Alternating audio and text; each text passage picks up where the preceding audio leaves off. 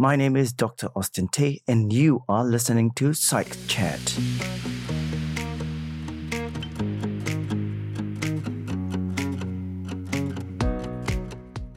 Hi there, welcome to episode 32 of Psych Chat. Today, I will be introducing a new series on productivity at work. To kickstart today's episode, the focus will be on effective communication.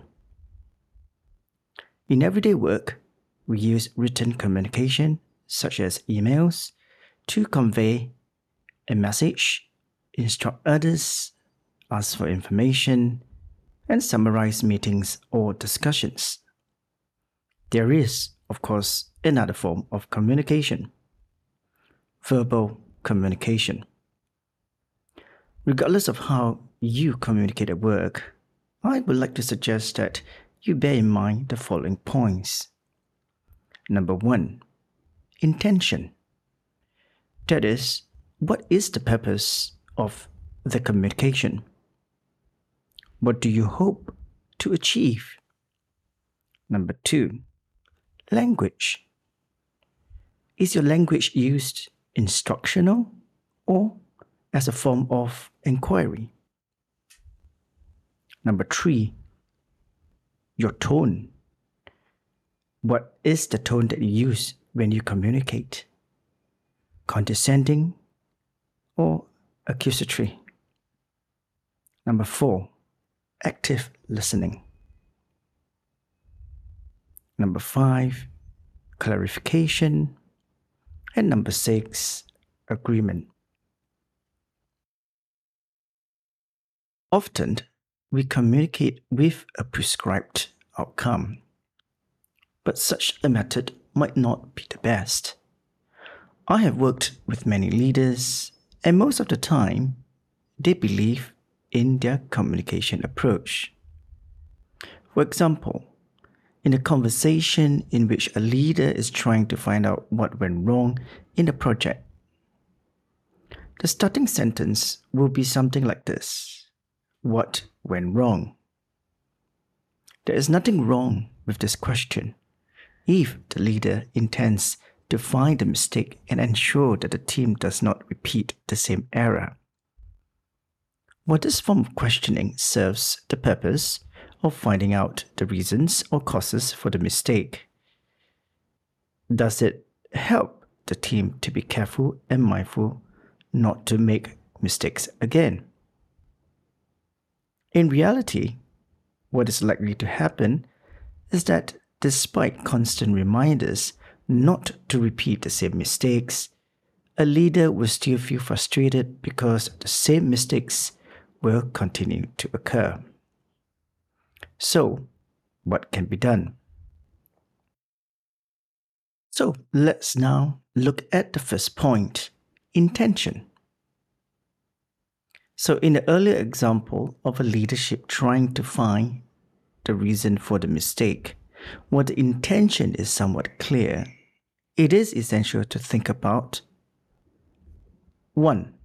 The aim. What is the purpose of the communication? Whom am I communicating with? What am I trying to convey and achieve? What do I expect the recipient of your information to do?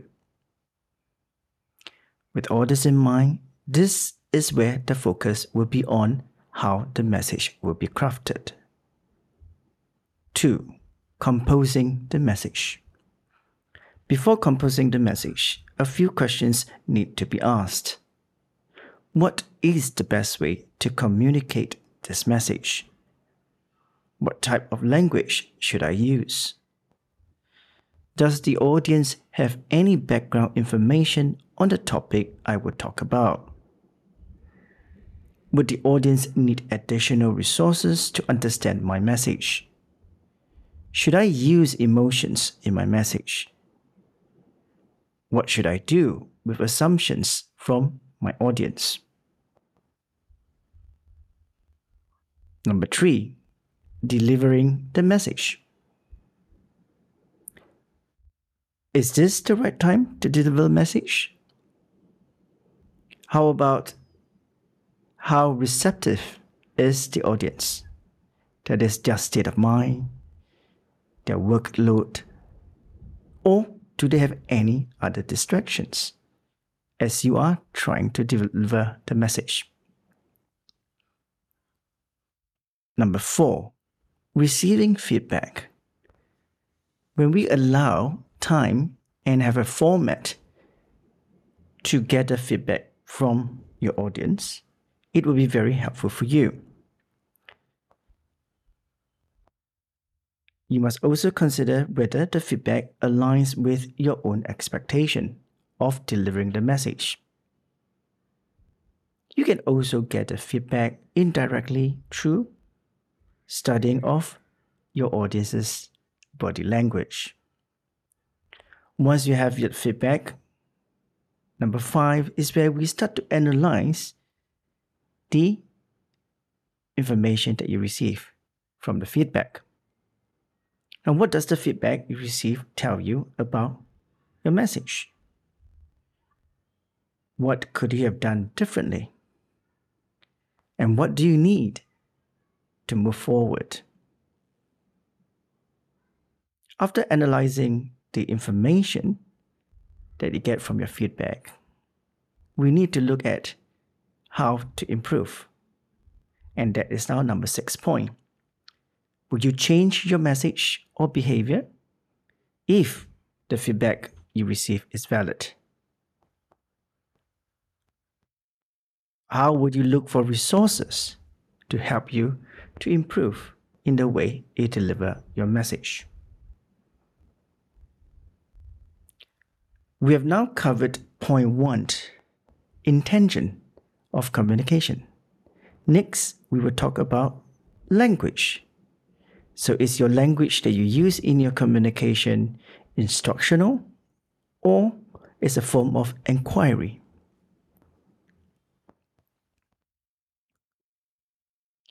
It is important to note that when we set out to communicate with others, our language can determine the kind of response we expect or do not expect. For example, when the communication is one sided, and what you convey is instructional. Have a think. How often have you told your audience what they need to do or that what they have said is incorrect? You might start with your sentence like this I think you should be. And something like this to solve the problem, my recommendations are. Now, if the above sentences sound familiar to you, you have just created an instructional way of communication. This is not helpful because you have just shut down your conversational partner. Or in your mind, you might have helped in solving an issue or have averted a potential disaster. The second thing you have created is compliance and dependency. That is, your conversational partner will no longer be interested in voicing or sharing their viewpoints because they know that they are not listened to and that should they encounter any problems, they just come to you for a solution. On the other hand, when you use an inquiry method of communication, you will engage your conversation partner. That is, your conversational partner will be allowed to say something. Formulating your questions is essential to ensure you receive the correct information per your intention. For example, using sentences such as, Walk me through your process. What might happen if we do not follow through the process? What other options have you considered? Or how would you ensure the implementation will go smoothly? All these sentences are meant to engage and allow you to understand how the conversational partner thinks and analyzes. With this knowledge, you can further probe or be assured that the person will be on the right track to implement their process. In addition, these insights can help to identify areas that the individual still needs improvement and that they can be examples that can be used for their performance review. Next, we will talk about the third point tone. It is common for us not to realize how we sound when communicating. What we think is fine might not necessarily be the case for the person receiving your message. To others, we can sound condescending, accusatory, or monotone.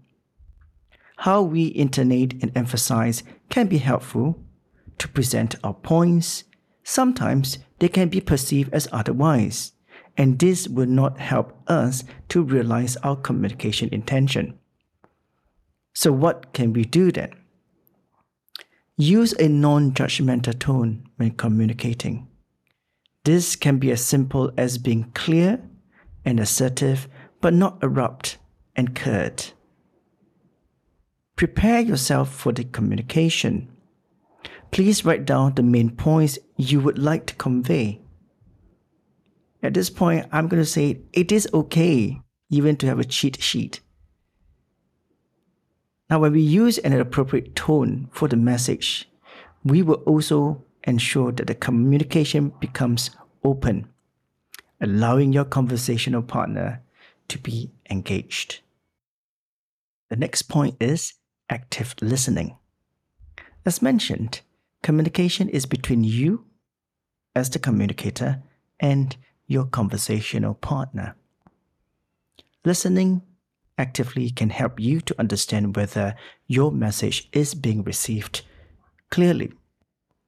Now, when you show others that you listen actively, you also show them that their response, opinions, and views matter, even when they might not necessarily be what you want to hear or align with your perspectives.